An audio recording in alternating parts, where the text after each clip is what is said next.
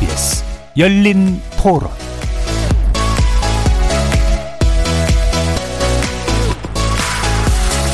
안녕하십니까. KBS 열린 토론 정준희입니다. 효율적이지는 않다고 생각해요. 기존 시설을 그렇게 빨리 움직인다는 게 쉽지가 않고 돈도 돈 많이 들어가고 국방부를 다시 또 옮겨야 되니까 거기에 들어가는 시스템들이 굉장히 많아요. 보안도 필요한 시스템이 많고 그런데 그거 뭐 그냥 몇 달 안에 툭 옮길 수가 있겠습니까? 예전에 모든 대통령들이 다 공약을 했지만 들어가면 못 나와. 그 들어가면 진짜 왕이 된 것 같을 거거든.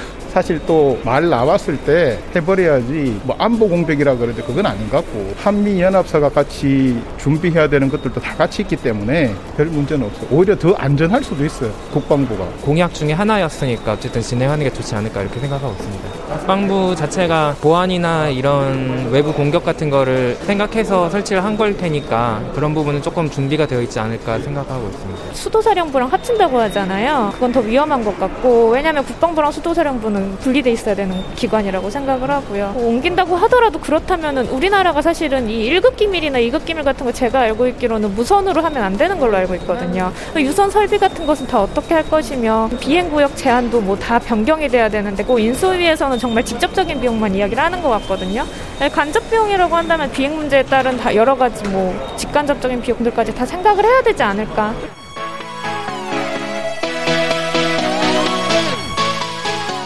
거리에서 만나본 시민들의 목소리 어떻게 들으셨습니까? 오늘 KBS 열린 토론에서는 차기 정부 출범 50여일을 앞둔 시점에서 불거진 대통령 집무실 이전 논란에 대해 얘기해 보려고 합니다. 청와대 이전 공약을 내걸었던 윤석열 당선자가 인수위 출범에 맞춰 공식화한 내용에 따르면 차기 정부의 대통령 집무실은 용산 국방부 청사로 옮기게 됩니다. 본래는 광화문에 있던 정부 1청사를 검토했다가 인근에 있던 외교부 청사도 고려해 넣었지만 경호 문제 등을 고려해서 용산 국방부 청사로 낙점한 거죠. 여기에 대해서 민주당은 국민적 설득 과정도 충분치 않고 안보 문제와 비용 등 여러 문제점이 노출되고 있다며 반발하고 있고요. 현 청와대에서도 촉박한 일정과 논의가 충분치 않다며 사실상 반대 의사를 내놓은 셈입니다. 이런 조건에도 불구하고 윤석열 당선자는 용산으로의 이전 의지를 굽히지 않았습니다. 현재 청와대는 대통령 취임일인 5월 10일부터 국민에게 전격 개방하겠다고 했고요. 취임 후 용산의 집무실이 마련될 때까지 현재 인수위 자리인 통이동에서 대통령직을 수행할 수 있겠다고 말했습니다. 대통령 집무실 이전을 둘러싼 논란, 여야 의원 그리고 전문가 모시고 구체적으로 짚어보도록 하겠습니다. KBS 열린 토론은 여러분이 주인공입니다. 문자로 참여하실 분은 9730으로 의견 남겨주십시오. 단문은 50원, 장문은 100원의 정보 이용료가 붙습니다. KBS 모바일 콩 그리고 유튜브를 통해서 무료로 참여하실 수 있고요. 모바일 콩을 통해서는 보이는 라디오로도 만나실 수 있습니다. 시민 논객 여러분의 뜨거운 참여 기다리겠습니다. KBS 열린 토론 지금부터 출발합니다. 살아 있습니다. 토론이 살아 있습니다. 살아있는 토론, KBS 열린 토론. 토론은 라디오가 진짜입니다. 진짜 토론, KBS 열린 토론.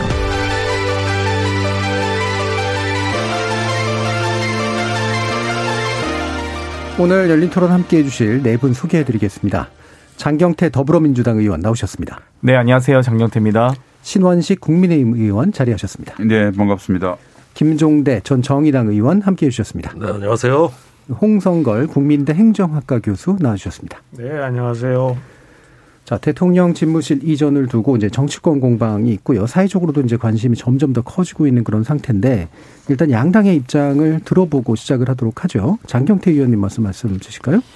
취지가 좋지만 지나친 졸속이라고 생각합니다. 아, 청와대 이전은 수도 이전과 같은 급의 일이라고 보고요. 청와대는 작은 또 중요한 사령부이자 군사기지의 역할을 하는데 이 부처 이전 계획 또 군부대 이전 계획 예산 편성 계획 또 군 작전 계획 등 다 종합적으로 검토해야 될 사안이라 고 보고요. 나중에 이 NSC를 대통령이 되셔서 NSC 회의를 주재하시면서 여러 가지 국가 안전과 관련된 논의들 고민들을 충분히 하시고 나서 국민께 다시 돌려주셔도 된다 이 말씀 드리고 싶고요. 사실 부처 이전과 군부대 이전에 예비비 사용하는 경우가 얼마나 있겠습니까? 사실 오히려 2023년 본 예산에 편성하셔서 2023년 1월 1일자에 예, 직무를 실, 새롭게 시작하시는 것도 좀 제안드리고 싶고요. 만약 현재 용산 시민들의 불편함도 함께 좀 고려해 주셨으면 좋겠습니다. 용산 관련 이 용산 인근의 모든 정비 계획들이 다 백지화되고 또 비행금지 구역 설정 등으로 많은 불편이 있을 거고요. 한남동 관저에서 이 국방부 청사까지 어, 이동 중에 여러 통신 마비 등의 사태까지도 종합적으로 고려하시고 또 거기에 대해서 저희도 충분히 저희가 그때는 야당이 돼서 협조해 드릴 테니까 함께 좀 지혜를 모았으면 좋겠습니다. 예. 기본적으로 뭐 취지는 동의한다. 근데 다양한 이슈를 펼쳐 주셨는데 뭐 예산 관련 이슈라든가 시기 문제 이런 것들은 또 좀 이따 좀 다뤄보도록 하고요. 신원식 의원님 말씀 들어보죠. 예. 신원식 의원입니다. 새 정부 출범과 함께 여러 가지 할 일이 많은데 이게 지금 신구 정권의 갈등으로 비친 게 대해서는 일단 국민 여러분께 대단히 송구하게 생각하고 어 저는 뭐 지난 14일 날 어, 수석 보좌관 회의에서 문재인 대통령께서 신정부 출범을 적극 협조하라 이랬던 기본으로 좀 돌아갔으면 좋겠다라는 네. 거고요. 지금 차차 나오겠지만 안보 공백 없습니다. 어제 국방위에서도 분명하게 국방부 장관도 이야기를 했고 합참 차장도 데이비트에서 문제 없다고 그랬어요. 그런데 계속 민주당에서는 왜 안보 공백이 없냐는 식으로 화까지 내더라고요. 그 다음에 오늘, 어, 아시겠지만은 전직 11명 합참의장이 반대한 걸 알려졌는데 예. 그 진위가 잘못됐다고 다시 성명서를 냈습니다. 음. 그리고 이제 역대 장관이나 합참의장을 하셨던 예비역 대장 64명과 비롯해서 예비역 장성 1000명이 안보 공백이 없다고 또 이야기를 하셨어요. 그다음 예산 문제, 그다음에 무슨 어, 필치상 공력의 이동 문제. 그 당선인이 계속 서울시장과 만나서 추가적인 규제 없다. 또 배치하는 거 없다고 몇 번 해도 구역구역 문제가 있다, 문제가 있다고 우기고 있습니다. 그래서 이제 취지에 공감을 한다고 그러면 다시 한번 어제 국방이 했던 것 당선인 인수위처 안대를 보고 또 미흡하면 당연히 민주당에서 제기할 수 있죠. 이제는 해결하는 자세로 진양적인 자세로 나왔으면 좋겠다. 이렇게 예. 말씀드리겠습니다. 음, 기본적으로 현재 갈등으로 비춰지는 거에 대해서는 어, 우려하는 말씀을 주셨고요. 다만 이제 현재 쟁점이 되고 있는 건 어, 굳이 말하면 애써서 문제로 만들고 있는 것 같다라는 이제 그런 생각이신 것 같습니다. 자, 그러면 이제 뭐 여기에 대해서 홍석호 교수님 의견도 들어볼 텐데요. 기본적으로 어, 공약이기 때문에 어떻게 추진해야 된다고 보시는지 말씀 주시면 좋을 것 같습니다. 뭐 공약이기 때문에 반드시 추진해, 추진해야 된다 뭐 이런 얘기는 그건 상식적인 얘기니까 더 이상 할 필요도 없죠. 네. 아니 대선 과정에서 표 얻기 위해서 양당이 얼마나 많은 공약을 남발했습니까? 근데 그거 다 지키면은 이미 대한민국은 망해서 이 세상에 없을 거라는 사람들도 많아요. 그러니까 이 공약이기 때문에 얘기가 아니고요. 네. 지금 이거는 대통령 집무실이라고 하는 사무 공간의 이전이 아닙니다. 제가 보기에는요. 대한민국의 국정 운영의 패러다임을 기본 패러다임을 변경하는 거예요. 음. 국정 운영 방식을 변경하는 겁니다. 제가 어, 뭐 어디 뭐 편을 드는 것이 아니고요. 어, 당선자가 설명하는 방식을 보면 어, 백악관 방식으로 참모라든가 이런 것을 뭐 배치합니다만 동시에 각 장관들도 전부 다 아주 머리 맞대고 이 얘기하고 그 다음에 민관 협력위원회를 위층에 쭉 배치를 해가지고 국가의 주요 현안에 대해서는 관료뿐만 아니라 민간의 전문가들과도 함께 즉각적으로 그 논의를 해서 실시간에 의사결정하겠다는 얘기 아니에요. 네. 이거는요, 지금까지 청와대와 같은 구조에서는 절대 불가능한 국정 운영 방식이에요. 그렇다면, 그렇다면 사실은, 에, 뭐, 다들 합의했다고 그러잖아, 좋다고 그러잖아요. 그런데 그 시기가 지금 문제인 거 아니에요. 네. 왜? 왜 하필이면 취임 전에 빨리 이렇게 해야 되느냐. 취임 후에 해도 늦지 않지 않느냐. 지금 아까 장경표 의원은 내년 1월 달에 그 예산 더 확보해가지고 내년 이후에 결정하는 게 저 이행하시오. 이렇게 좀 얘기하는 거 아닙니까? 예. 그런데 지금 이런 이와 같은 국정 운영 방식을 가져가려면요. 그러면 언제 해도 빨리 하는 게 좋습니다. 예. 왜냐하면 새로운 지금 정부가 출범할 때 새로운 방식으로 국정을 운영하는 건데 그 방식을 최소한 지금 내년 1월 이후까지 연기할 뿐만 아니라 그 후에 결정해서 옮기려고 한다면 그것이고 또 뭐 이것저것 뭐 해가지고서 이제 야당이 여러 가지 얘기할 거 아니에요? 그럼 얼마나 지연될지 알 수가 없어요. 네. 그렇다면 인, 저, 이 대통령 당선자가 요구하는 국정 운영 방식을 국민을 위해서 한다는 거 아니겠어요? 그러면 일단 이 시점에서는 당선자가 요구하는 것을 들어주는 것이 이 정치 도의상 맞는 거다. 저는 그렇게 봅니다. 알겠습니다. 자, 김동경 의원님 말씀 주시죠. 예, 우선 저는 안보 공백에 대해서 먼저 말씀드리고 싶습니다. 예. 물론 뭐 대통령 집무실이 오고 국방부 장관이 어, 집무실을 옮기고 이래든 말든 대한민국 대비 태세는 변함없이 유지됩니다. 음. 아, 전방에 군인들 나라 잘 지키고 있고 또 현행 합참의장 저 지휘통제실에서 딱 장악해가지고 이상 없이 다 되고 있어요. 그럼 군사 체계가 이상 없다는 얘기지. 대한민국 안보는 사회 혼란, 재난재해, 또 테러, 그 다음에 외교까지 포함해서 이걸 포괄적으로 안보 상황이라고 하는 거고 이런 것들이 차질 없이 안정적으로 잘 유지되느냐 이렇게 좀 폭을 넓혀봐야 예. 되거든요. 근데 지금 어떤 정부의 수반이자 국군의 총사령관이고 국군 통수권자는 문재인 대통령입니다. 문재인 대통령이 어 기본적으로 임기의 마지막 날 그 순간까지 국가 위기를 책임지고 관리하면서 이 안보에 대한 책임성을 다하고 나가려면은 우선은 위기관리센터나 경호처 이런 것들이 제자리에서 제 역할을 다 하고 있어야 되고 국방부 장관이 제자리에서 국군 통수권자의 어떤 명을 받고 지휘를 받을 수 있는 이 체제는 건드려서는 안 됩니다. 예. 미국에서 그 대통령 이취임식이 끝나고 나면은 그날부로 제일 먼저 하는 게 핵가방 인수 아닙니까? 이거는 뭐냐면은 전임 대통령이 임기 끝날 때까지 이 전쟁 수행 권한을 철저히 존중해 주는 거고.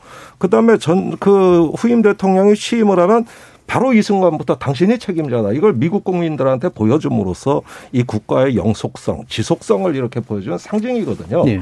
근데 멀쩡한 위기관리센터나 경호처나 또 국방부를 갖다가 위치 이동시키면서 이렇게 하는 것은 왜 이게 안보 공백이냐 하면은 현직 대통령의 국군 통수와 안보 관리 또 어떤 마지막까지 임무를 다 하고 나갈 수 있는 것을 침해하기 때문이에요. 그리고 이게 인수위 권한도 아니거든요. 예. 그런 면에서는 제가 보기엔 그렇습니다. 취임해서 충분히 검토해서 하셔라. 세 가지가 아마 수반이 돼야 될 겁니다. 첫째 공론화. 이거 대통령 혼자 용산 시대 여는 거 아니거든요. 국민과 함께 용산 시대를 여는 거예요. 그런 만큼 충분한 공론화가 수반돼야 되고 두 번째는 예산 확보. 이게 예비비로 갈 문제가 아니라 정식 예산을 편성해서 가야 되는데 지금 견적서도 안 나와 있습니다. 그리고 이사부터 하면 어떡합니까? 계산하는 사람마다 다 틀려요. 뭐가 진짜인지 알 수가 없어요. 그 다음에 기재부에서 검토했는지도 지금 모릅니다. 그러니까 이런 어떤 예산 확보가 어떻게 되는 건 전혀 모르겠고. 예. 예, 세 번째는 어, 법 절차 준수입니다. 사실 대규모 공원 조성하고 이렇게 정부에서 거의 만 명 가까운 이동이 인원이 이동하는 거거든요. 국방부, 합참, 직할부대, 직할기관, 경호처, 그다음에 청와대 경비부대 이게 다 지금 이동을 하면은 아무리 어림잡아도 그 파급력이 거의 만 명에 이르는 대규모 이동입니다. 네. 당연히 법 절차, 뭐 예비 타당성 검토, 환경 영향 평가 또 이런 것에 대한 어떤 그 국회 심의 과정 이런 걸 통해도 될똥말똥이거든요. 그러니까 일단은 이런 로드맵 프로세스를 좀 정교하게 만드셔 가지고 네. 어떤 국회나 시, 시민사회 이렇게 협의를 해서 가도 이것이 참 중차대한 문제인데 일단 이사부터 해놓고 봐라. 이러면서 현직 대통령을 패싱했단 말이에요. 네. 이렇게 되면은 국가의 지속성, 연속성, 또 행정의 어떤 일관성이 그 침해됨으로 인해 가지고 오히려 문제를 더 어렵게 하신다. 치밀한 계획과 사전 검토가 있다면은 더잘 될 일을 이렇게 추진해서 부작용과 혼란이 일어나면 5년 내내 고생하실 건데. 네. 그런 면에서 사실 이런 걸 비판하는 것도 반대라고만 그 매도하지 마시고 충분히 경청할 만한 가치가 있다. 이렇게 좀 당선자가 해주면 통합 정부도 되고 얼마나 정부 네. 출범에 분위기 좋겠습니까? 네. 주요한 문제들 짚어주는데 안보 얘기를 위주로 하겠다는 말씀을 해주셔가지고요. 안보 문제에 좀 더 집중을 해보죠. 어, 안보의 범위를 좀 더 넓게 보셔야 한다라는 말씀 주셨고 국방 태세 자체가 문제가 있는 거라는 얘기가 아니라는 말씀이신데요. 어, 그럼 그 약간만 더 구체적으로 쟁점화 시켜주시겠어요? 어, 지금 연속성의 과정 에서 나머지 50여일간 현 대통령의 체제에게 어떤 문제가 생길 수가 있는가의 부분에 관련해서 김정대 의원님. 예. 네. 어, 일단은 그 이 계획이 아직은 어, 급작스럽게 결정이 되고 뭐 국민의힘에서는 사전 검토를 많이 했다고 그럽니다만 그 흔적은 전혀 찾아볼래야 찾아볼 수가 없고 선거가 끝난 이후에 급작스럽게 결정이 되다 보니까 지금 생기는 문제는 뭐냐 하면은 어, 예를 들면은 제가 상황실 얘기는 안 하겠습니다. 뭐 그건 국방부 벙커가 있다고 하니까 예. 어, 시스템 이전을 하겠다 그러면은 어, 그런 부분은 이제 좀 검토를 해봐야 되겠습니다만은 어, 기존에 국방부의 방호와 경호가 적절한 공간인가에 대해서 전문 책임 기관이 아무런 의견을 내지 않고 있습니다. 아시다시피 비행금지 구역은 예. 수도방위 사령부가 책임 기관입니다. 이거는 지금 국민의힘의 저 인수위의 이전 TF 팀장이 하실 얘기가 아니에요. 뭐 비행금지 구역 뭐 추가 뭐 규제 없다 그러는데 지금 정작 그 말을 해야 될 국방부와 수방 수도방위 사령부는 아무 말이 없어요. 그렇다면 이 말을 믿어도 되는가? 그 다음에 위기관리센터 문제인데 제가 확인해 보니까 청와대 위기관리센터에 약 60개의 시스템이 깔려 있고 그 특히 재난안전망 같은 경우는 세월호 그 사고 이후로 대폭 확장이 된 분야거든요.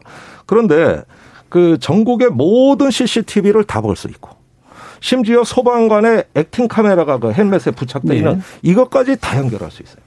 자, 지금 산불이 일어나고 있습니다. 일본에 지진이 났어요. 그리고 북한이 미사일을 발사하고 있습니다. 군, 군사통신망, 외교망, 재난안전망, 국가 지도통신, 이런 부분들에 대한 시스템 이전이 굉장히 지연이 될 거거든요. 예. 그렇다면 뜯는 데만도 몇 개월인데 하물며 장착하고 안정화 성숙 기간이 있어야 되는데 이런 부분이 있을 때 대통령께서 어 지금 그 청와대 위기관리센터를 계속 사용하신다고 합니다만은 이런 부분에 대해 가지고 제가 보기에 성숙 기간까지 포함하면 최소 6개월 이상의 시간이 소요됩니다. 따라서 국방에 대해서는 제가 걱정을 안 한다. 예. 국방은 그럭저럭 대비 태세가 유지되고 얼마든지 그 저기 임시적인 상황 관리가 가능하다. 그러나 국방이 아니라 국가 안보 어떤 그 재난재해로부터 외교로부터 안보에 이르기까지 이런 것들의 컨트롤 타워가 제 기능을 할 수 있겠느냐 이거거든요. 네. 알겠습니다. 그다음에 네. 한 가지만 더 얘기하자면 너무 기시니까 예, 예. 제가 네. 좀 그만 이제 좀 말씀을 드릴게요. 저는 뭐. 그 안전이나 재난 관련 전문가는 아니지만 정보 시스템에 관해서는 좀 알고 있어요. 제가 통신개발연구원 출신이거든요. 네. IT 시스템, 전자정보나 이런 건 알고 있는데 지금 아주 말씀 잘하셨어요. 만약에 취임 후에 그걸 하게 되면, 예? 그러면 모든 책임을 윤석열 대통령 혼자 지고 있는 상황 속에서 움직여야 돼요. 똑같은 문제가 지금 하- 하면 발생하고 나중에 윤 대통령이 취임한 이후에는 발생 안 하냐? 그거 아니에요. 네. 똑같은 문제가 지금 말씀하신 6개월, 1년 기간에 어, 이전 문제, 안정화 기간 다 있는 겁니다. 그 얘기는 그래서 지- 오히려 윤, 저, 이 지금 이 현 문재인 대통령이 총괄하고 있을 때 먼저 대통령 집무실을 비롯해서 이전을 해놓고 시스템은 서서히 저, 저, 이 정착해서 움직이고 이걸 갖다가 나중에 하면 되는 거예요. 오히려 대통령이 계실 때 당선자 시- 시절에 이걸 집무실을 움직이는 게 훨씬 안전하죠. 그런 측면에서 왜 책임을 지고 있는 사람이 있는데 대통령이 그렇지 아니, 않습니까? 그거- 아니 그 문제를 잠깐만 예. 그 문제를 지금 말씀하시는 게 그렇게 해서 6개월, 1년 안정화 기간 걸린다고 칩시다. 그러면 지금 그 말씀을 하시는 얘기는 대통령 집무실을 움직이지 말자는 얘기 아니에요? 아니 그 후에 똑같- 거죠. 아, 그 후에 움직여도 똑같이 1년 동안 네. 못 움직이는 건데 예, 어쨌든- 언제 움직여도 1년은 아니 못 그러면 예. 공사 중에 들어가서 어떻게 아니에요? 자, 말이 지금 섞이고 있으니까요. 네. 쟁점은 해야 돼요. 어차피 이전 과정에선 반드시 일어날 수밖에 없는 문제이기 때문에 그게 현재 일어나느냐 나중에 일어나느냐의 문제다라고 지금 이제 예수 그럼요. 예주신 거고 그래서 가능한 빨리 했으면 좋겠다라는 말씀이신 건데요. 자, 그 쟁점에 관련해서 네, 일단 신 의원님 말씀 들어보죠. 그러니까 일단 안보 공백 문제 처음에 국방에 난리가 나는 것처럼 하다가 어제 현 문재인 정부의 합참 차장하고 장관이 그 문제 대비 대세는 문제 없다고 하니까 이제 국방 문제 없다고 하고 대표가 재난 문제를 덜먹이는데요. 지금 60개 해선이라고 그랬는데 국가위기관리실에 보면 크게 세 분류입니다. 하나는 군지휘 통제망. 이건 당연히 국방부로 오니까 대통령이 지시하는데 문제가 없죠. 근데 국가지도 통신망. 이 국방부가 주요 행위자로 들어가 있습니다. 그래서 그것도 문제가 없어요. 뭐가 이제 재난안전 통신망을 가지고 지금 1년 걸린다 뭐 하는데 이거 오해입니다. 어, 과거에 정부통합전산센터라는 게 있었어요. 그게 지금 행정부 산하의 국가정보관리원입니다. 메인 서버가 뭐 중부지방하고 남부지방에 있어요. 청와대 위기관리센터에 가보시면 이 행안부의 국가정보관리원회에서 회선 하나 연결해서 다 쓰는 거예요. CCTV 업무고. 그거 원래 국방부도 올 10일에 연결하려고 그랬습니다. 네. 연결 안 돼 있는 거. 그걸 땡겨서 하는 거예요. 그러면 5월 9일까지 윤석열 정부가 들어갈 수 있도록 어, 국방부 청사를 세팅해 놓고 그날 24시까지는 지금 청와대에서 문재인 대통령께서 국민의 생명과 재산을 보호하라 이겁니다. 예. 그럼 공공식으로 바뀌면 그 용산 거실로 바뀌도록 사전에 준비하면 돼요. 저는 2개월 동안 이런 거 준비하는데 아무 이상이 없어요. 저는 이거 무수히 많이 지휘소 이동도 해봤습니다. 그러니까 정말 아니, 팩트체크. 이거는 가짜 뉴스예요. 네. 이게 마치 서버를 옮겨 뜯어서 1년 안정화 그거 행- 행안부 행안위한테 의원들 물어보세요. 그러니까 뜯어서 옮기는 문제가 아니다. 가능하냐 예. 물어보시면 아니. 그러니까 제가 그 말씀 드리는 건데 이거 정말 팩트 체크해야 되는데 예. 그자 국가 재난안전망, 외교망, 군사적인 상황 시스템이 있어요. 다 다 원리가 다릅니다. 랜선을 일단 다시 다 구축을 해야 되고 그 다음에 자 예컨대 데이터가 축적이 된 외교망이라든가 전자지도에 그 여러 가지 데이터가 그 수록이 된 어떤 재난안전망들이 있을 겁니다. 제가 자세히는 말씀을 못 드려요. 그런데 이게 서버에 플러그를 딱 뽑아가지고 국방부로 올려서 플러그를 다시 꽂는 문제가 아니라 서버를 뽑기 전에 모든 데이터를 백업해놔야 돼요. 데이터 보호 단계가 들어가야 된다고요. 예컨대 외교망 같은 경우도 하루에 700건의 외교 전문이 들어옵니다. 천문학적이에요. 그러면은 이런 망을 일단은 국방부 지역으로 옮긴다 하더라도 이것을 갖다 별도 저장 장소에 백업을 놔서 보호 장치를 해놓고 그 다음에 들어가는 장소에서는 동시에 세팅이 돼 있어야 되는 거예요. 다 세팅이 돼 있고 서버가 옮겨야 되는 거거든요.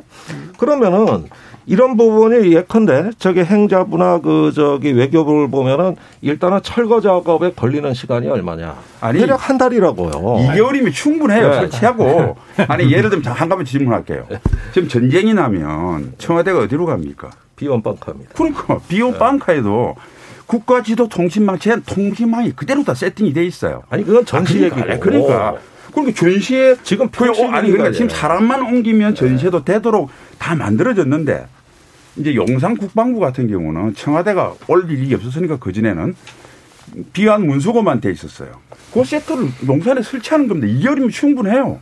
그러니까 어, 아니 지금 걱정 안 하셔도 되는 게 지금 문재인 정부가 예비비 496억 12만 안 걸면 5월 9일까지 다음 정부를 책임질 문재인 정부에서 용산 지역에 비- 이상 없도록 설치를 한다 이거예요. 그 이상 그걸 없이 안 설치하는 동안에. 청와대 위기관리센터는 어떻게 되는 거예요? 위기관리센터랑 똑같이 서버나 여러 가지 데이터베이스는 다 돼요. 그러니까 이 청와대 위기관리센터는 매몰 비용이 되고 이쪽에 별도로 설치하는 거예요. 장비 새로 구입하는 거예요. 그러면 영원히 못, 못 자, 옮겨야죠. 광화문시대가 아니, 저도 좀 말씀 좀 자, 드리겠습니다. 어차피 네. 어차피 말씀이 지금 섞이면요. 네, 잠깐만요. 뭐 잠깐만요. 네, 전달 논리를 말씀을 좀 드릴게요. 아니요. 그러니까 잠깐 네. 전달이 지금 서로 다 안 되시거든요. 한 분씩 말씀하셔야 전달이 되기 때문에 그리고 물론 이제 전문가들께서 이제 얘기하시는 거니까 제가 일부러 이제 놔두긴 했는데 장 의원님께서 일단 방치가 좀 되셨거든요. 말씀 한번 좀 들어보죠. 일단 신권력이 무섭긴 무서운 거 뭡니다. 안보 불안이 없다고 주장하고 계신 거잖아요. 그런데 이런 논쟁이 촉발되는 것 자체가 지금 두 분이 어찌되건 토론하는 것 자체가 논의가 불충분하다는 것 증거를 그러니까 불충분하다는 증거를 스스로 증명하시는 겁니다. 실제 정권 교체기에 여러 가지 상황이 불안정할 수밖에 없는데요. 이 가정집을 이사하더라도 2주 만에 결정해서 2주 후에 나가라. 2주 후에 이사한다. 이거 자체가 불가능합니다. 여러 당연히 그대로 이사도 하기 어려울 텐데 국방부 청사도 지금 리모델링 해야 되는 건 아니겠습니까? 그리고 옮기는 것도 지금 뭐 여러 일 경비단부터 해서 군부대 이전이나 101 경비단 이전이나 경호처 이전 이거 논의 하나도 안 되셨고 뭐 거기에 대해서 지금 졸속으로 답변하고 계시더라고요. 그리고 또 옮기고 나서도 문제입니다. 용산 지역을 비롯해서 지금 비행금지 구역 A 구역 같은 경우는 여의도에서 압구정 자원 다 들어오죠. B 구역 같은 경우는 이 양천에 송파, 서초, 강남 다 들어옵니다. 그러면 강남 서초에 방공포 설치하신 겁니까? 그 논의 계획조차 지금 없지 않습니까? 2010년에 이 합참 청사 만들 때 1,800억 들었습니다. 그러면 지금 2천억 이상 든다는 얘기인데요. 그거를 지금 500억 안 주고 안 주려고 시비 건다? 이렇게 표현하신 것 자체가 국정 운영을 지금 준비하신 자세로 저는 정말 부적절하다고 생각합니다. 예, 알겠습니다. 자, 일단 얘기가 좀 섞였으니까 다시 제가 이제 일부러 좀 쟁점을 좁히겠습니다. 어, 결국에는 이제 현 청와대 시스템을 두고 이제 새로 옮겨질 곳에 어, 새로 망, 망을 깔고 세팅을 하고 병행해서 결국 나중에 시작하자마자 옮길 때 그 데이터를 그쪽에 쓸 수 있도록 하는 방식으로 스위치를 시키면 된다. 네. 이게 이제 이쪽에서 말씀하시는 거잖아요. 그럼 그 세팅의 방식에 대해서 다시 한번 혹시라도 논점이 있으시면 얘기해 주시고 그게 이제 한 2개월 내지 50일 내 가능할까? 음. 요 부분에 대해서 말씀 더 주시면 좋을 것 같습니다. 그거는 제가 일반적인 거 제가 직접 보질 않았으니까 예. 청와대 내 어떻게 데이터 그 서버가 어떻게 구축이 돼 있는 걸 보질 못했으니까 그런데 일반적인 정부 방식을 보면 아까 잠깐 저 정보관리원 말씀하셨는데 과거에 우리가 국가 통합 데이터 센터라고 그래가지고 대전에 한 군데 있고요. 그다음에 광주에 한 군데 있습니다. 그리고 대구에 지금 데이터 recovery 센터를 만들고 있어요. 한마디로 말씀을 드리면 이렇습니다. 똑같은 데이터가요. 서버가 한 군데만 있는 게 아니에요. 네. 만일을 대비해서 똑같은 저 서버가 카피 서버가 있어요. 그래서 만약에 정전이 나거나 국가 재난이 생기거나 이래서 문제가 생기죠. 그러면 아무 소, 저 사용자는 아무런 저 자각 없이 자동적으로 백업 서버로 연결이 돼 있어요. 네. 스위치가 된다는 말씀이죠. 전혀 네. 자동적으로 네. 저 작동이 돼서 그대로 정부 기능이 다 돌아갑니다. 그리고 그 중에서 더욱더 중요한 거, 한 20, 30%의 키 데이터는 아까 말씀드린 어, 데이터 recovery 센터라고 그래가지고 그쪽에서 항구 보존을 하게 돼요. 예. 그러니까 쉽게 말씀을 드리면 모든 정부의 데이터 서버는 쌍둥이로 쌍둥이 서버가 항상 존재합니다. 예. 세팅 항상, 자체는 문제가 없다. 네, 예, 그렇게 돼 있는 거고요. 제가 제가 판단하기에는 청와대나 혹은 국방이나 이런 것들 국방망은 전혀 분리가 돼 있어요. 네. 거긴 당연히 그런 방식으로 돼 있고요. 보통 보통 정부나 공공 데이터는 삼중 방어망을 합니다. 삼중 방어라는 게 뭐냐면 서버 자체를 세 세트를 만드는 거예요. 네. 네. 그래서 1차 주 사용 서버가 있고요. 똑같은 서버가 있어요. 그런데 만약에 1차 서버도 문제가 생기고 2차 서버도 문제 생길 수 있잖아요. 3차 서버까지 보통 아주 중요한 것들은 네. 그렇게 그 3차 서버까지 똑같은 클론을 만들어 놓는 겁니다. 그래서 지금 이런 논쟁을 하시는 게 제가 보기에는 IT 전문가들이 볼 때는 이거는 항상 우리가 대비를 할 수밖에 없는 상황이에요. 청와대 제가 알기 제가 전 저는 모르게 뭐 그 구체적인 서버 배치는 모르지만 반드시 3차 서버까지, 네, 3차 네. 클론 서버까지 만들어 놨을 거고요. 지금 국방도 마찬가지일 겁니다. 그래서 네. 만약에 옮기잖아요. 그러면 이거를 셧다운을 하거나 이거를 뭐 물리적으로 뜯어서 옮기거나 이런 게 아니라 예. 그냥 그냥 설치를 해놓은 상태에서 가서 연결만 바꾸면 되는 겁니다. 예, 그 부분 충분히 전달하니까 네. 시간 내에 네. 가능할지에 대해서도 판단까지. 그거는 당연히 가능하죠. 네, 그러니까 세팅하는 그 기간. 세팅하는 거 자체는 쌍둥이 서버인데, 예. 네, 그건 뭐 문제가 없습니다. 알겠습니다. 그한 예. 말씀만. 예. 사실은 이사를 자꾸 말씀하시는데 대통령 그 당선인이 공약, 그 전에 제가 김영삼 정부부터 했기 때문에 우리 집이 5월 10일부는 다른 집에 가 있을 거라고는 이미 다 결정이 된 상황입니다. 자, 처음에는 광화문으로 갈까 용산으로 갈까 그 차이잖아요. 네. 그 광화문 그렇게 따지면 광화문으로 가더라도 영원히 못 가는 거예요. 아 영원히는요? 아니 그러니까 그러니까 2개월 만에 네. 2개월 만에 만일 광화문으로 간다고 그래서 말이 없었을 겁니까? 그러니까 지금 아니 모든 사람이 안보 공백도 이야기하시는데 제가 어제도 물었어요. 민주당한테 다 물어요. 좋아. 안보 공백 구체적으로 뭔지 말씀해 보십시오. 아무 못해요. 방금 김종대 의원님께서도 국방은 이상 없다. 안보 공백 뭐냐 하니까 재난 통신만 들고 나와서 지금 설명이 된 겁니다. 그러니까 그건 안보가 아닙니까?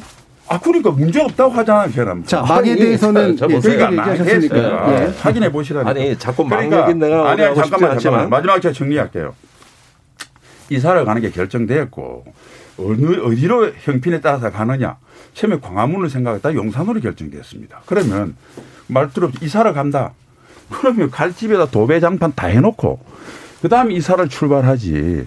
어느 바보가 거기 이야기를 안 하고 그때 다 뜯어서 갑니까? 도배를 뜯어서 갑니까? 그러니까 이 문제는 지금 광화문으로 가느냐 용산으로 가느냐 용산으로 형편이 더 용산이 더 모든 조건이 낮다 해서 용산으로 차후 갈 집을 정해놔 놓은 거고 그다음에 갈 사람들이 다 연구해서 2개월 만에 충분하다. 5월 10일 이후에는 윤석열 정부가 안보를 책임져야 돼요. 거기서 안 하겠다. 그다음 예, 예. 자신 있다. 그다음에 뭐 추가적인 규제가 없다고 계속 이야기를 해도 아니야 규제 있어. 니들 문제 생길 거야. 2개월 만에 못할 걸 계속 예. 이렇게 하는 이유에 대해서는 우리 예, 쟁점 넓히지 마시고요. 예, 세팅과 시간에 관련해서 정말 2개월 예. 안에 모든 시스템 이전이 가능하고 규제라든가 추가적인 어떤 그 군사적인 어떤 그 저 뭐 비행 금지 구역이나 도도 제한이나 없다. 확실히 보장하시는 거죠. 예, 좋습니다. 당선인이 말씀하셨잖아요. 예. 아니 당선인 말씀을 하셨는데. 예, 우리는 이제 전문가의 어떤 책임 기관의 어떤 그 구체적으로 또 봐야 되니까. 뭐가 안 되는지 구체적으로 아니, 이야기해 아니 주세요. 그러니까 확실하다 그러셨는데 일단 팩트만 말씀드릴게요. 이게 뭐 방송이 이게 막- 막만 갖고 얘기는 할 수는 없는데. 예. 자, 이게 청와대 위기관리센터는 두 번 크게 업그레이드 되어 있는데 대략 2003, 4년에 한 번 그때 한 60억 정도 예산 들여가지고 최초로 상황실다운 예산을 하고 계속 진화했습니다. 그 다음에 2014년에 세월호 사건이 터지고 2016년부터 사업이 들어가서 이때 대대적으로 확장되는데 오늘날과 같은 거의 국내에 아주 손꼽히는 상황실이 마련이 됐어요. 자, 그러면은 이것을 설치할 때 당시에 이미 있는 시스템, 뭐 행자부나 소방방재청이나 국정원이나 모든 어떤 해경이나 이런 데서 쓰고 있는 새로 개발되지도 않은 그러니까 이미 있는 시스템을 거기에 설치하고 그걸 갖다 꾸미는데 해당 업체가 4개월 이거 예. 어, 저기 저기 작업을 했습니다.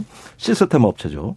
자, 그러면서 지금과 같은 형태의 어떤 그 공간 배치 또 거기에 따른 뭐 전광판 서버 이래가지고 굉장히 많은 어떤 그 수신 장비까지 해가지고 예. 오늘날 같이 갖춰졌는데 이게 만약에 두 달 안에 저기 철거부터 새로운 세팅까지 다 완료됐다면은 완료될 수 있다면은 제가 그런 권위 있는 판단을 단 한 번이라도 제가 그 저기 저기 듣거나 이해할 수 있는 어떤 근거가 있다면은 제 주장 처리하겠습니다. 알겠습니다. 좀 예. 요거는 여기까지 정리를 하고요. 예. 아, 우선 철거는 안 해요. 예. 철거는 가- 그걸 철거할 수가 없어요.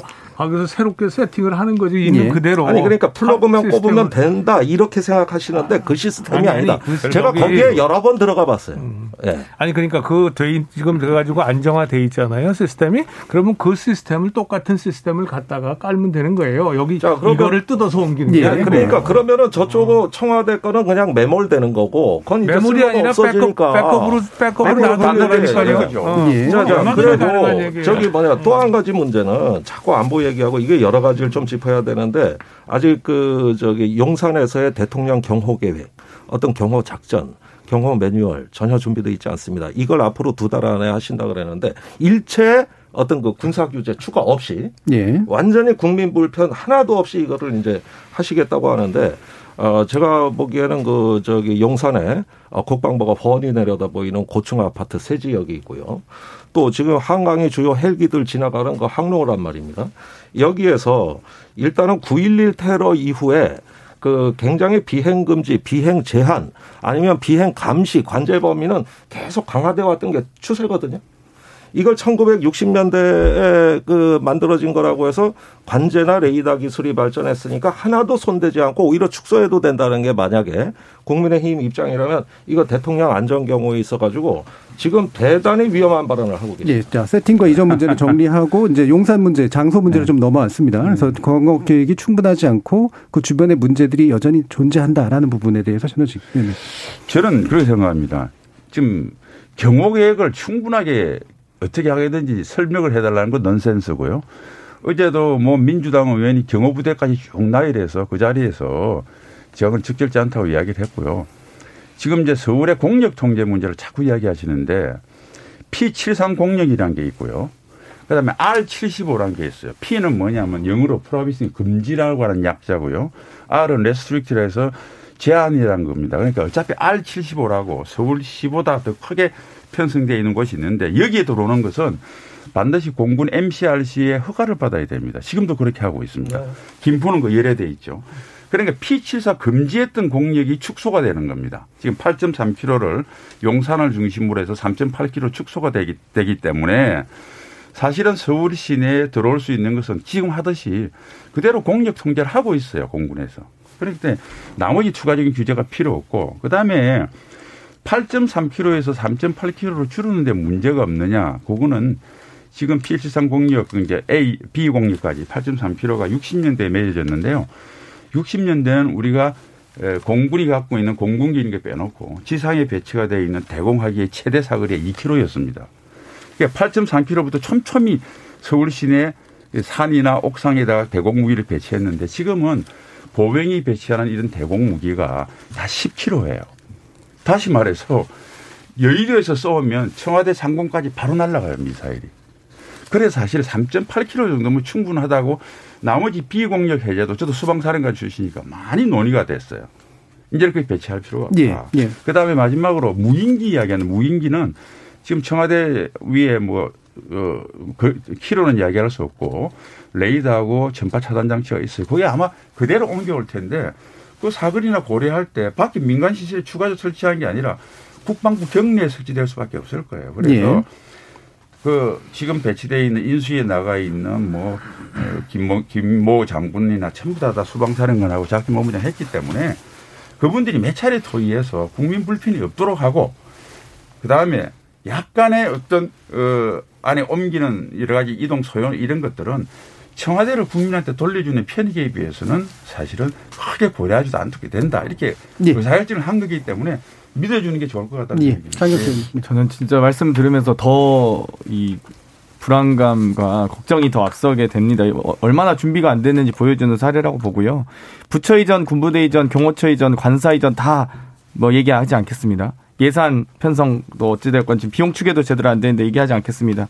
군 작전 계획만 가지고도 이렇게 논쟁이 많은데 사실 여러 용산 시민들의 불편한 뭐 정비 계획 다 백지화 다 좋다고 쳐도 지금 무인기 같은 경우도 고용 이 고속화되고 소형화되고 있는 추세인데 그리고 비행 금지 구역 어차피 설정할 텐데 한강이 그동안 이제 앞으로 2026년부터 UAM 사업이 본격화되면 한강이 실질적인 하늘길 하- 이 드론 고속도로의 역할을 할 겁니다. 그럼 그 부분 또한 하나도 지금 제대로 검토가 되고 있는지 궁금하고요. 고도 제한 용산 근처에 지금 다 청와대 근처도 20m 있는데 그러면 지금 서울시장과 뭐 서울시와 여러 협의를 하셨다고 하지만 그럼 용산 근처의 인근 지역의 고도 제한도 다 뭐이 제한을 하지 않을 것인지 그 여쭤보고 싶고요. 용산 미군기지 이전으로 뭐 해서 이 용산 공원으로 시민의 품으로 돌려주신다고 하는데 이 저희가 2015년 당시에 미군 기지 안에서 탄저균 실험에서 전 언론이 대서특필했던 적이 있습니다. 그럼 여러 정확 사업부터 해서 다 해야 될 텐데 그거 지금 당장 하실 수 있습니까? 그러니까 지금 여러 가지 지금 제가 지금 한 문제 제기를 삼고 싶어도 10여 가지가 되는데 여기에 대해서 명확하게 지금 인수위 측에서 답변 내놓고 있지 않기 때문에 정말 우려하지 않을 수가 없습니다. 자, 이분 홍 교수님 혹시 의견 있으실까요? 아니 그 부분은 제 전공 분야가 네네, 아니에요. 아니니까. 그 부분은 예. 그러니까 알겠습니다. 그 전공 혹시 뭐 보시는 아니, 그 예, 말씀 올리겠습니다. 저, 뭐, 추가적으로 용산 뭐 개발 계획에 지장, 아, 대통령 되실 분이 더 이상 없다고 했는데, 빨리 그분이 바꿔서 건물 올라가는 허가 났던 걸 자르면, 어마어마한 뭐 대통령, 어마어마한 뭐 촛불시도 할 거예요, 용산에서. 그러니까, 지금 안 하겠다고 그러는 건데, 있을 거야, 있을 거야라고 하는 것은 믿어 주십시오. 아, 대통령이 5월 11일에 되시는 분이 안 하겠다 고 그러시잖아요. 서울시장도 안 하겠다고 그러고. 그럼 6월 1일 날, 그 서울시도 지방선거 있을 텐데, 오세훈 시장 떨어질 거 아닙니까? 그러니까. 자, 개발 계획 문제는 그렇고요. 네, 그렇게 하고 예. 넘어가고요. 그 다음에 이제 무인기니 뭐니 새로운 막 위협 이야기 하시는데, 아, 청와대에 있다고 무인기가 안 오고 얘기 안 옵니까? 그러니까 그걸 최대한 방어할 수 있도록 하고, 추가적으로 주변에 여러 가지 그 있는 자원을 가지고 충분히 하겠다고 말씀을 하셨기 때문에 그걸 얼마든지 방안이 가능합니다. 그리고 뭐 경호부도 괜히 뭐 숙소부터 별 걱정하시는데 걱정 안 하셔도 돼요. 지금 숙소 있는 데서 환복 장소만 있으면 됩니다. 제가 구체적으로 이야기를 다 검토가 됐더라고요. 그러니까 일단 그런 걱정은 새로운 정부가 5월, 지금까지 5월 9일까지는 문재인 정부가 다 책임지실 거 아닙니까? 문, 예, 윤석열 정부에 대해서 걱정을 많이 해주시는 건 참 고맙긴 한데 그거는 그 정부에서 책임을 질 겁니다. 네. 그러니까 자, 김종대 의원 말씀까지 예, 듣고 예, 일부 그 정리하겠습니다. 책임지겠다. 이거는 제가 어, 선의로 일단 받아들입니다. 그런데 그 당선자께서 그렇게 말씀으로 책임지는 것보다는 서울시, 국토부, 국방부, 합참, 뭐 또 저기 경호처, 수방사 해가지고 관계기관 합동 브리핑을 한번 하시면 어떻겠습니까? 그러면은 국민들이 이제 좀 납득하기 시작할 거예요. 지금까지는 이분들이 결정 과정에 참여를 안 했거든요. 서울시장도 윤석열 당선자 만나 연기해달라 그랬거든요. 아니 그거 좋은 네. 아이디어긴 그래가지고 한데 이걸 갖다가 이제 자유롭게 전문가들이 질문도 하고 이러면 되는데 지금은 당선자 측근도 다 만류했지 않습니까? 그리고 일단 가장 이 문제에 대해 이해 당사자가 서울시인데 서울시장 오세훈 시장도 가서 시간 달라 그랬잖아요. 그러니까 이런 부분들을 밀어붙이기 식으로 하는 데서 우리가 불안감을 느끼는 거지. 책임지겠다는데 그러면 국민들이 믿어야지. 네. 그리고 아, 정부가 좋은 뭐 당연히 하는 생각이세요. 거지. 왜 안. 하겠습니까? 그러니까 이게 절차가 좀 이상해 보이는 거예요. 자, 그러니까, 절차적인 자, 문제는 사실 일부 정리하고 2부 시작하면서 네. 말씀 나누시면 좋을 것 같은데요. 절차를 얘기할 말씀드리려고 그러는 것이 아니라 예. 만- 지금 말씀하신 것처럼 관계부처 합동으로 저이 발표회를 하면 좋죠. 그런데 그렇게 한다 그러면 지금 문재인 정부에서 뭐라 그러겠어요? 제가 판단하기에서 5월 9일까지는 우리 우리 정부다. 손대지 마라. 이러고는 할 거 아니에요. 지금까지 한 패턴으로 봐서 제가 보기에는 예. 이런 겁니다. 지금 그 문, 그러니까 5월 9일까지 전부 완료해서 5월 10일부터 무조건 이사 가고 다 끝낸다. 네. 완벽하게 끝낸다. 이제 당선자의 의욕이겠죠. 그러고 예. 싶은 마음이겠죠. 그리고 사람이 그렇잖아요. 우리가 계획을 세워가지고 일을 추, 저 공사를 하죠. 건물 공사나 아파트 공사 하죠. 근데 그게 꼭 계획 안에만 끝납니까? 미뤄지는 경우도 많잖아요. 네. 우리가 예상하지 못하는 일도 많이 생길 수 있어요. 그런 면에서 지금 그 이 여당 쪽에서 걱정해 주시는 거 좀 고마운 일이에요. 그런데 문제는 지금 5월 10일 이후에 정부를 이끌어갈 대통령 당선자가 아까 말씀드린 것처럼 국정 운영 방식을 지금 74년 동안의 청와대 쓴 이후에 완벽하게 지금 완전한 전환된 새로운 국정 운영 패러다임을 지금 생각하고 있는 거고요. 그거를 실현하기 위해서는 청와대 이전이 불가피하다는 것이고 그 이전을 할 때는 그러면 서울 시내에서 거의 유일한 장소가 지금 용산 국방부 청사 자리다 이 말이에요. 예, 알겠습니다. 그것까지 결론이 나온 거 아니에요. 그러면 지금 말씀하시는 그런 우려들이 있죠. 없다는 얘기 아니에요. 그렇지만 그거를 이건 우려가 아니라 이걸 문제를 해결해 가지고 예, 목표를 달성하려는 시각으로 봐야 될 텐데 제가 이렇게 앉아서 보면 여기 뭐 나오신 분뿐만 아니라 뭐 지금 여야 그 공방에서도 보면은 한쪽은 무조건 막으려고 그러는 거예요. 막으려는 태도가 지금 필요한 것이 아니라 이미 대통령 당선자가 나왔기 때문에 어떻게 하면 이걸 협조를 해가지고 가능하면 그 방쪽 그 방식적으로 예, 충분히 것 해야. 되는 건데 예. 그게 아니다 그 말이에요. 네. 자, 지금 뭐 시기는 사실은 뒤로도 갈 수도 있는 건데 지금 현 정부가 후임 정부에게 뭔가 되게 하는 방향으로 해주는 게 분명히 아닌 것 같다는 이런 지적을 해주셨기 때문에 그 부분 좀 2부에서 시작하면서 좀 얘기를 해보도록 하겠습니다. 지금까지 청취자 들어 문- 어, 문자 들어온 게 있어가지고요. 들어보도록 하죠. 정의진 문자 캐스터. 네, 지금까지 청취자 여러분이 보내주신 문자들 소개합니다. 1153님, 어떤 곳에서든 국민과 나라를 위해 일만 잘하면 되지, 장소가 왜 문제가 되는지 모르겠습니다. 1798님, 선거에서 진 정당과 정부가 새 정부에 협조는 안 하고 마지막까지 발목 잡기 하는 모습입니다. 현 정부는 새 정부에 협조하고 아름다운 퇴진하시기를 기대합니다. 수호천사님, 광화문 집무실이 안 되는 거라면 처음부터 재검토해야지 왜 용산으로 꼭 옮겨야 하는지 모르겠습니다. 멀쩡히 잘 있는 국방부를 밀어내는 게 오히려 제왕적 행태 아닌가요? 성우님, 청와대 이전 문제 하루 이틀도 아니고 국민 피로도가 너무 큽니다. 야당은 야당대로, 여당은 여당대로 서로 비방만 난무합니다. 기왕하는 거 시원하게 옮기도록 협조해주면 좋을 것 같습니다. 5680님, 백년지대계라 할 수 있는 청와대 이전 문제를 한 달 반 만에 옮기는 건 너무 성급합니다. 청와대를 옮기는데 국민적 동의가 이루어진다면 경호와 안전, 안보 문제까지 엄격하게 검토해서 선정해야 국가적으로 좋은 선택이라고 봅니다 해주셨고요. 김강성님, 청와대 이전도 순리에 따라 진행했으면 좋겠습니다. 국민적 설득이 부족한데 공약을 지킨다는 이유로 무작정 밀어붙이는 느낌입니다. 왜 정권이 들어서지도 않았는데 국민의 반감을 사려는지 모르겠습니다. 라고 보내주셨네요. 네, KBS 열린 토론. 이 시간은 영상으로도 생중계하고 있습니다. 유튜브에 들어가셔서 KBS 일라디오 또는 KBS 열린 토론을 검색하시면 지금 바로 토론하는 모습 보실 수 있습니다. 방송을 듣고 계신 여러분이 시민 농객입니다. 계속해서 청취자 여러분들의 날카로운 시선과 의견 보내주세요. 지금까지 문자캐스터 정의진이었습니다. 토론이 세상을 바꿀 수는 없습니다. 하지만 토론 없이 바꿀 수 있는 세상은 어디에도 없습니다.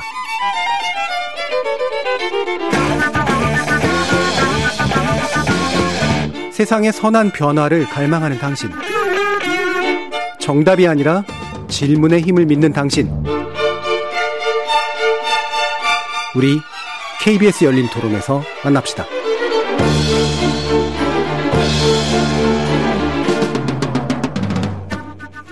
KBS 열린 토론 차기 정부 출범을 앞두고 논란이 되고 있는 대통령 집무실 이전 문제 살펴보고 있는데요.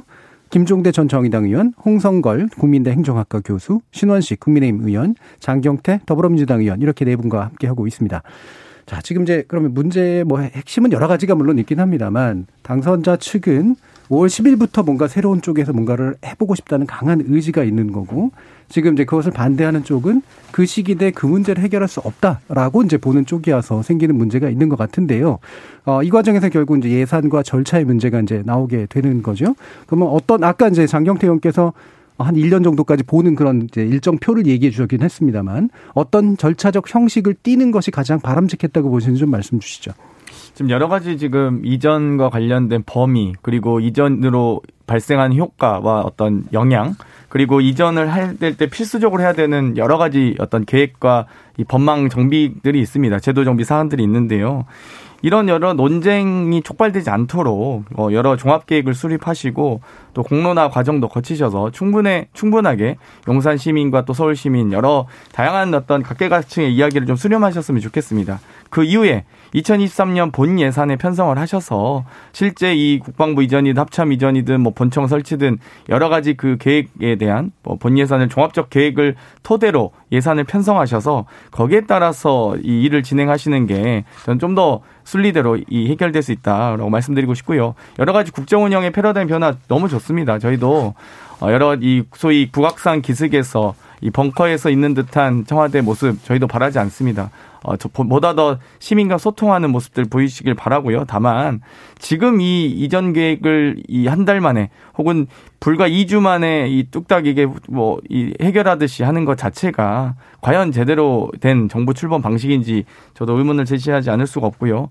어, 여러 가지 이 법, 이 법과 제도적 이 미비상 정비, 예산 등을 토대로 해서 충분히 논의하고 나서 내년도부터 정말 이 국민과 시민과 함께 소통하겠다고 하시면 누가 반대하겠습니까? 예, 예. 아까 그 얘기를 이제 다시 한번 좀 해주셨는데, 어, 지금 많이들 지적하는 게 이제 이게 인수위법에 규정된 인수위의 이제 직무 영역이냐의 문제 가지고 이제 예산 문제부터 해가지고 나오고 있잖아요. 이 부분 어떻게 말씀 주시면 좋을까요? 그러니까 인수위가 할 수 있는 예산이 같으면 뭐 문정부 협조 구할 필요도 없겠죠. 네. 문재인 정부 영역입니다. 그러니까 네. 어 우리가 그 요청을 한 거고요. 문재인 정부가 거절을 한 거고요. 그러니까 지금 이제 정해졌습니다.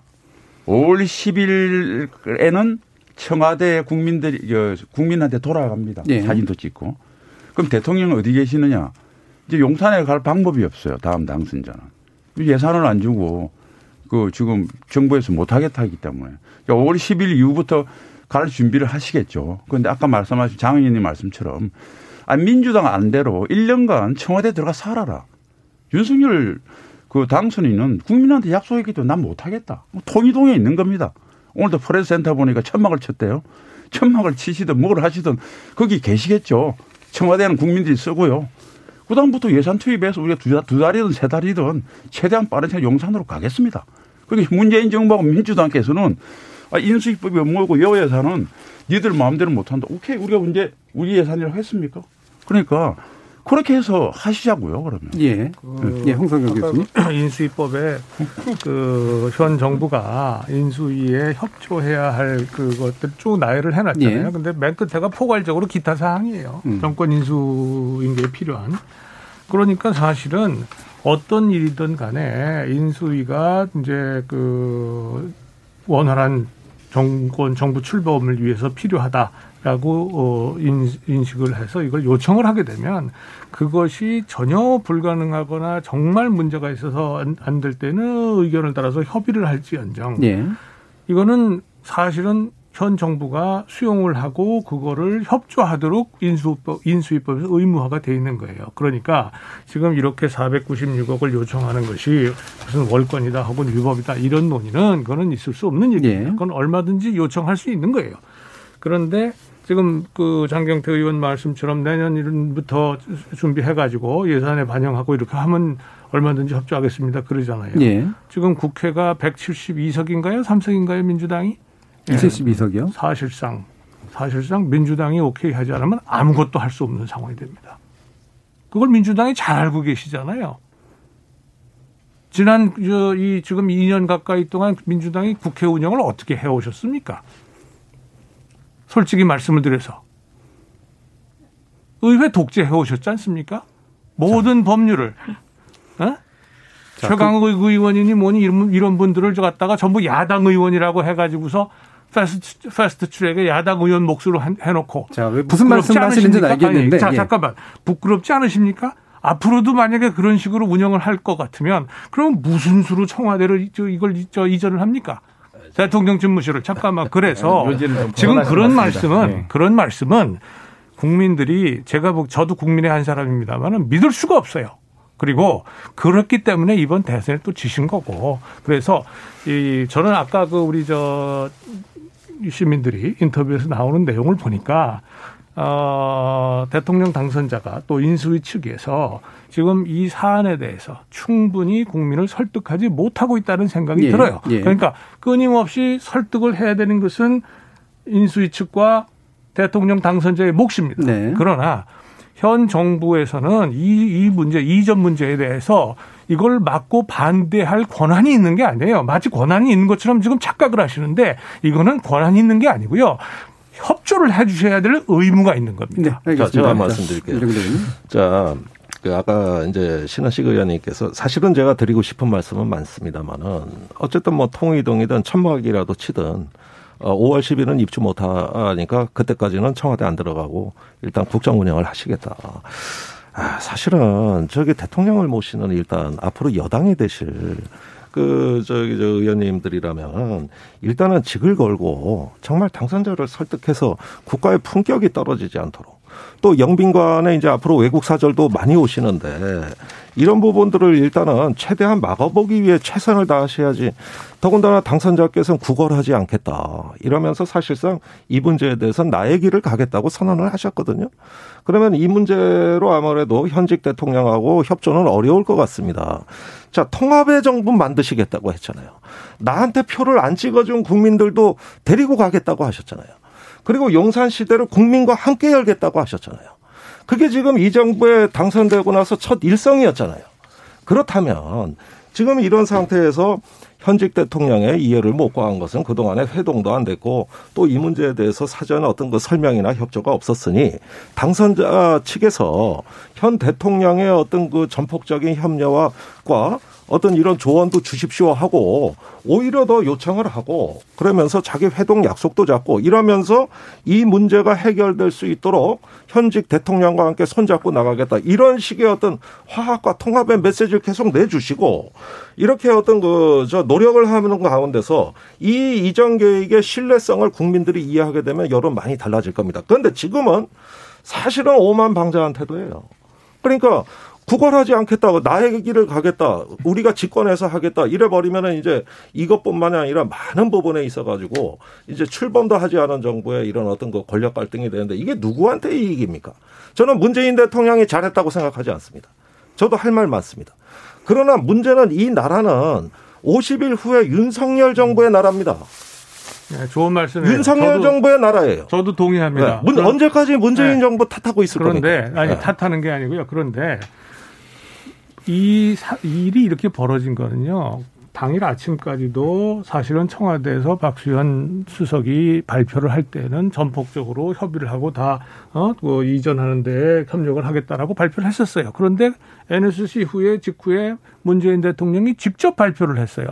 5월 떠난, 잠깐, 잠깐, 떠나는 날까지 안보의 위협이 안보가 걱정이 되고 안보에 의한 안보에 대한 대통령의 의미를 다하겠다라고 발, 얘기를 했지만 그 얘기는 절대 협력 못 하겠다는 것을 대통령이 먼저 선언한 겁니다.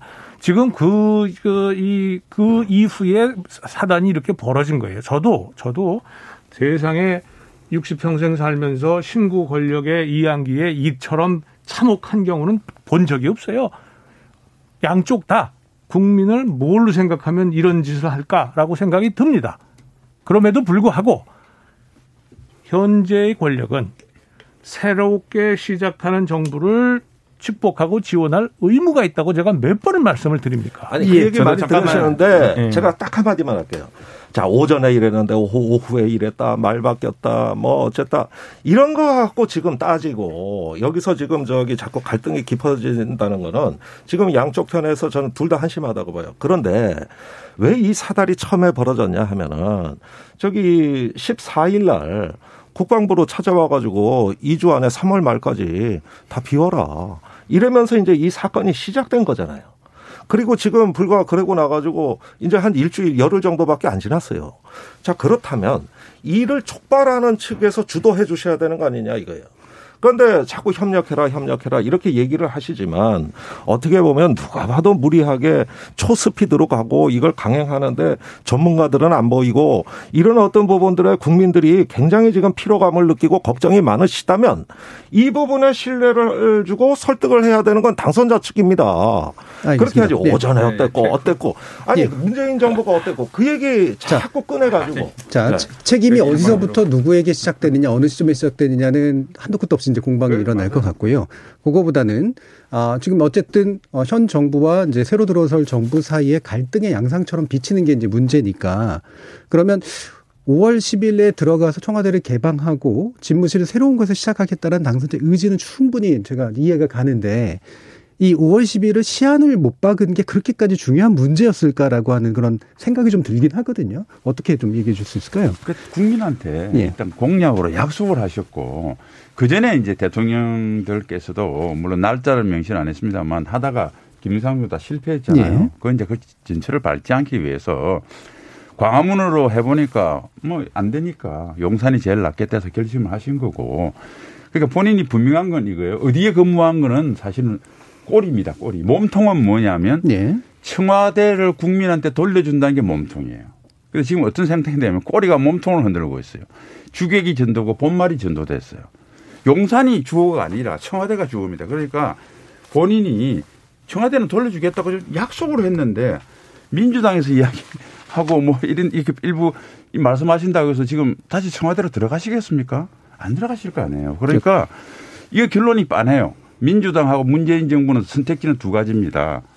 어, 윤석열 그 당선인 측하고 서로 뭐 윤석열 측에서도 자세를 바꿔야 될겠지. 뭐 어쨌든 양측이 어, 지금이라도 빨리 협력해서 5월 10일 이전에 어, 용산으로 가시게 하든지 아니면 지금 말한 대로 그냥 5월, 5월 9일 이전에는 문재인 정부는 협조가 안 되니까 그때까지 뭐 다른 계획 준비하다가 통이동에서 뭐 2개월이든 3개월 있다가 그 다음에 7월이냐 지금 나오는 바도 용산원과 두 가지 선택지 외에는 네. 그 다른 게 없어요. 네. 그러니까 그 안에 대해서 그 민주당하고 문재인 정부에서 이제 답을 내놓을 차례입니다. 저는 조금 생각이 다른 게 하나 있는데 네. 그 청와대를 국민들께 돌려드리겠다는 거는 몸통이 아니에요.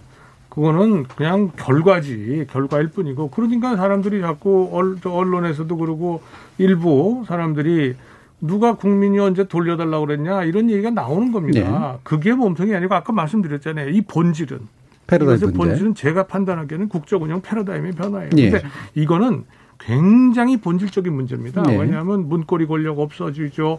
그다음에 청와대 행정관이 가서 국방부 장관 불러내가지고 인사 논의하는 그런 말도 안 되는 일 없어 없어져야 되죠. 이런 겁니다. 한마디로 얘기하면 그 육군 총장입니다. 불러낸 거. 아, 뭐 그러니까 네. 육군 총장이든 그건 마찬가지 아니에요. 국방부 장관이든 육군 총장이든 간에 그래 세상에 청와대 행정관이 가서 불러낸다고 나오는 사람이나 거기 앉아가지고서 인사를 논의하는 것이나 예. 거기 나간 육군 총장 지금 국민의힘에 네. 입당해 계세요. 아니, 누구라도 마찬가지입니다. 뭐, 예.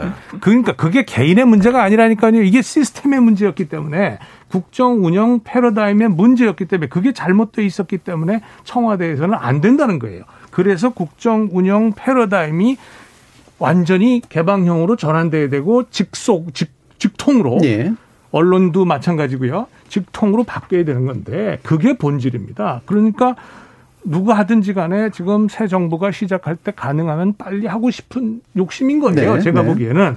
그래서 다소 무리가 따르더라도 어 이걸 밀어붙이면 그러면 자 당선자가 이렇게 결정하고 대통령이 결정했으니까 이거는 협력해 주시오라고 하면 만약에 이걸 긍정적으로 보는 일 같으면 다 그, 저, 그 어려움을 극복하려고 생각을 하겠죠. 그런데 그게 아니라, 자, 저거 문제가 많으니까 이거는 무조건 일단 막아야, 막아야 되겠다. 가만히 보니까 6월 1일 지금 선거도 있다. 만약에 이 옮겨가 가지고서 한 그, 그 기간 동안에 개방형으로 정부가 움직이면서 정부에 대한 이미지가 확 좋아지면 선거에 상당히 불리하겠다. 막 이런 정치적인 생각을 하면. 그건 이제 짐작이신 거고요. 네, 그러니까요. 네. 이렇게 되면 이거는 굉장히 어, 저이 막아야 되는 문제가 되는 네. 거죠. 네. 그래서 저는 이런 생각이 저는 학자입니다. 제가 뭐 정치 평론도 많이 하고 여기저기서 뭐 이런 그 저런 활동도 많이 했습니다만 단 한 번도 정계에 가까이 가본 적이 없어요. 그런데 제가 정치학자로서 이거를 보는 그 시각은요. 이거는 우리가 언제 달성해도 빨리 달성하면 달성할수록 좋은 국정 예, 운영 예. 패러다임의 전환이기 때문에 지금 이 시점이라면 가급적이면 협력해서 하는 게 좋다. 그리고 또 하나 자꾸 5월 10일 강조하시는데 5월 아까 말씀드린 것처럼 5월 10일 날 완공됐으면 좋겠죠. 건축주가 그렇지만 여러 가지 중간에 하다 보면 예상하지 못한 일도 있고 어려움이 때문에 더 길어지는 경우도 있고 얼마나 많습니까? 예? 집만 집 짓다 보면 설계 변경도 생길 수 있고요. 예, 예. 그거를 우리가 그런 거 없이 무조건 5월 10일이라고 지금 그거를 그 이 날짜를 가지고 지금 예. 얘기할 일이 아니다 그 말에 가급적이면 예. 빠른 시간 내에 국정 운영 패러다임을 바꿔서 국민을 위한 또 국민과 직접 소통하는 개방적 국가 운영이 가능하도록 예. 하는데 거기에 힘을 모으자는 얘기지. 예, 예. 자, 예. 홍 교수님. 자, 근데 장경태 의원이 좀 저도 한번 좀, 말씀 네. 주셨기 때문에. 예. 공약 하신 거는 광화문 집무실 하셨는데요. 어쨌든 그게 중요하진 않다고 하셨으니까 공약을 5년간 꼭 지키셨으면 좋겠습니다. 그런데 저는 시작과 동시에 지켜야 될 공약은 손실보상 50조였다. 다시 한번 말씀드리고 싶고요. 지금 뭐 협조의 의무 얘기하셨습니다. 그런데 현 정부든 여당이든 그럼 인수위만 독불 장군입니까? 인수위도 협조해야 될 의무가 당연히 있습니다. 협조의 의미는 양, 양자간 혹은 다자간의 대화가 있어야죠. 근데 이 용산 결정을 15일날 국방부에 이사 방안을 모색하라고 하고 나서 20일날 이전 발표를 했습니다. 그 과정에서 현 청와대든 대통령 현직 대통령과 상의했습니까? 일반적인 일방적으로 통보하신 거고요. 정말 이 우려였으면 좋겠는데 통이동에 있겠다. 5월 10일까지 이전이 안 되면 통이동에 있겠다고 하시는데 국가 안보와 시민 목숨을 볼모로 잡아서 있겠다고 협박하시는 건 아닌지 그런 우려가 듭니다. 그런 어찌되었건 5월 10일로 못 박지 마시고 이전 계획과 여러 가지 종합적인 검토를 하시면 저희가 뭐 8월 1일이든 9월 1일이든 그게 뭐가 중요합니까? 어찌되었건 충분히 수기하시고 옮기신다면 저희는 적극적으로 협조하겠습니다. 자, 제가 말씀드릴게요. 저는 홍 교수님 그 말씀을 좀 인상적으로 들었습니다. 홍 교수님 같이 말씀하시면 설득이 됐을 거예요. 그러니까 저는 사실은 문재인 대통령이 통의동 그 자- 좁아 터진 낡은 건물에 윤석열 당선자가 계속 계시겠다 집권해도 이러면은 양보할 걸로 봅니다. 그걸 어떻게 국가가 그런 어떤 그 국격이 추락하는 걸 문재인 대통령이 감내하고 그 책임을 지고 나갑니까? 그건 말이 안 돼요. 예. 결국은 집니다. 새로운 권력이 이겨요. 그런데 지금 방금 말씀하신 대로 10일 날 기회 가지고 다 오픈하겠다. 아니 대통령께서 위기관리센터 계속 쓰시겠다 그러고 헬기장 쓰시겠다 그랬는데 그 기밀 시설이 있는데 개방은 또 하겠다. 거기에 있는 청와대 각종 그 군사작전 장비 시설 장애물 등은요 비군사화라 그래가지고 이 철거도 만만치 않습니다. 예. 이거 놔둔 대로 시민들한테 그 위험 그 저 장비가 있는 걸 어떻게 개방을 합니까 무책임하게. 그러니까 그 뭐 새벽 5시에 하겠다 이런 과욕 부리지 말고 이런 것들을 갖다 개방적 그럼 국정 운영으로 가는 새로운 권력의 질과 정부의 모델을 나는 꿈꾸고 있다는 이 얘기를 먼저 하면서 그러면서 해더라면은 저는 협조됐다고 봐요. 예. 그리고 저도 귀담아 들었을 거예요. 그런데 지금 방식은 국민의힘은 뭐 이걸 인수위 하기 전에 대선 때부터 다 검토된 거다. 50명의 자문을 얻었다. 이거 다 거짓말이거든요. 그러니까 이런 식으로 하면서 밀어붙이는 식으로 하면 결국은 협조받을 수 있는 기회를 놓치는 겁니다. 예, 알겠습니다. 계속 골든타임이 낭비되는 거예요. 예. 자, 이제 마무리 발언하실 시간이어가지고요. 뭐 아쉬움도 많으시겠지만 1분 정도 선으로 해가지고 마무리 발언 해 주시면 되겠습니다. 자, 심 예, 의원님부터. 뭐 김종대 의원님이나 이런 말씀하셨는데 저는 선택적 부주의라고 생각이 안 떠오를 수밖에 없어요. 아, 윤석열 당선자가 재앙적 대통령제를 종식하고 제대로 일하는 소통의 정부를 구현하겠다면서 청와대전을 국민께 약속했습니다. 그 진작에 나온 이야기예요. 그 이야기 다 했어요.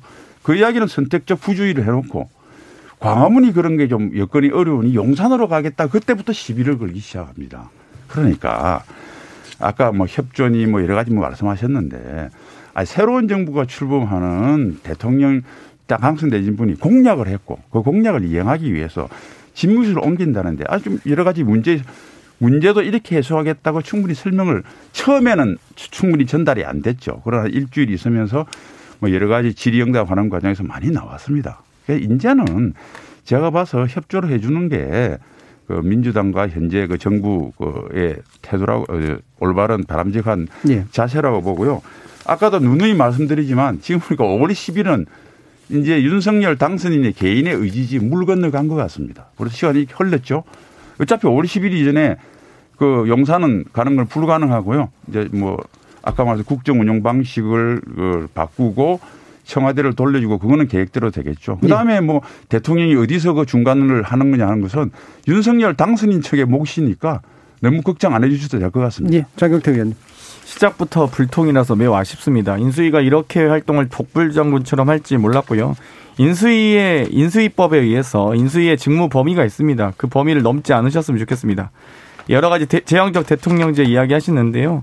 이 특권 타파라든지 기득권 타파, 정치 개혁과 관련된 여러 가지 논의들이 있습니다. 바로 내일 국회 정개특위가 열려야 되는데 국민의힘이 아직도 이렇게 정말 이 제왕적 대통령제와 정치 개혁을 관련된 여러 논의상을 전혀 이 논의 진행하지도 않고 있기 때문에 정말 진심으로 이 청와대 개방 시민의 품으로 가고 싶으시면 여러 가지 정치 개혁과 관련된 의제부터 함께 논의했으면 좋겠습니다. 네, 홍 교수님 말씀 듣죠. 네, 저는 뭐 바람을 하나 말씀드린다면 어차피 청와대를 이제 개방을 하고 국민의 품으로 돌려드린다면 저는 뭐 대통령 기념관 만든다고 그러세요. 근데 지금 저 세종로에 있는 대한민국 역사박물관을 그 청와대로 옮겼으면 좋겠습니다. 그리고 음. 대통령 기념관은 방 하나씩 쭉 해가지고 늘려가는 거죠. 앞으로도 계속 대통령 나오실 테니까 이렇게 해서 1948년에 건국한 대한민국의 역사가 거기에서부터 시작이 된 거니까 청와대에서 그래서 청와대를 그런 식으로 활용을 했으면 좋겠다. 국민의 교육의 장, 음. 또 같이 저 즐길 수 있는 장 이렇게 활용했으면 좋겠다 고 생각합니다. 예, 알겠습니다. 마지막으로 김종대 의원님 말씀 듣죠. 예, 왜 국민 여론이 반대가 높은가를 한번 곰곰이 새겨봐야 됩니다. 국정의 출범 자체가 이렇게 되면 이건 윤석열 정부의 불행입니다. 어, 그러면서도 계속 밀어붙이면서 현 정권에게 굴복을 요구하는 건 국가 체제의 지속과 또 어떤 그걸 통해 국민의 안전에 대한 어떤 책임성, 그 다음에 어떤 국가에 대한 한없는 어떤 봉사와 어떤 낮은 자세의 어떤 헌신이라는 것과 너무 거리가 멉니다. 이런 거면 앞으로 국정 스타일도 걱정되는 거거든요. 이제라도 조금 더 성찰적인 자세를 가지고 대통령한테 손을 내미십시오. 협력의 손을 내밀면 잡아줄 겁니다. 그런 점에서 지금과 같이 이렇게 어 점령군 같이 행태 같은 행태 이것은 국민을 곧 필요하게 만들어 취임 전부터 큰 짐이 될 것이다. 이 점을 꼭 당선자께서 한번 감안해 주셨으면 좋겠습니다. 네. 저희 수호천사님은 광화문 집무실 안 된 거라면 처음부터 재검토해야지 왜 용사들을 꼭 옮겨야 하는지 모르겠습니다라는 그런 말씀 주셨고요. 1798님은 선거에서 진 정부가 새 정부에게 협조는 안 하고 마지막까지 발목 잡 어, 발목 잡게 하는 모습 그렇게 아름답지는 않은 것 같습니다라는 그런 의견도 주셨습니다. 자, KBS 열린 토론 이것으로 모두 마무리할까 하는데요. 오늘 토론 함께 해주신 네 분 신원식 국민의힘 의원, 장경태 더불어민주당 의원, 홍성걸 국민대 행정학과 교수, 김정대 전 정의당 의원 네 분 모두 수고하셨습니다. 감사합니다. 감사합니다. 감사합니다.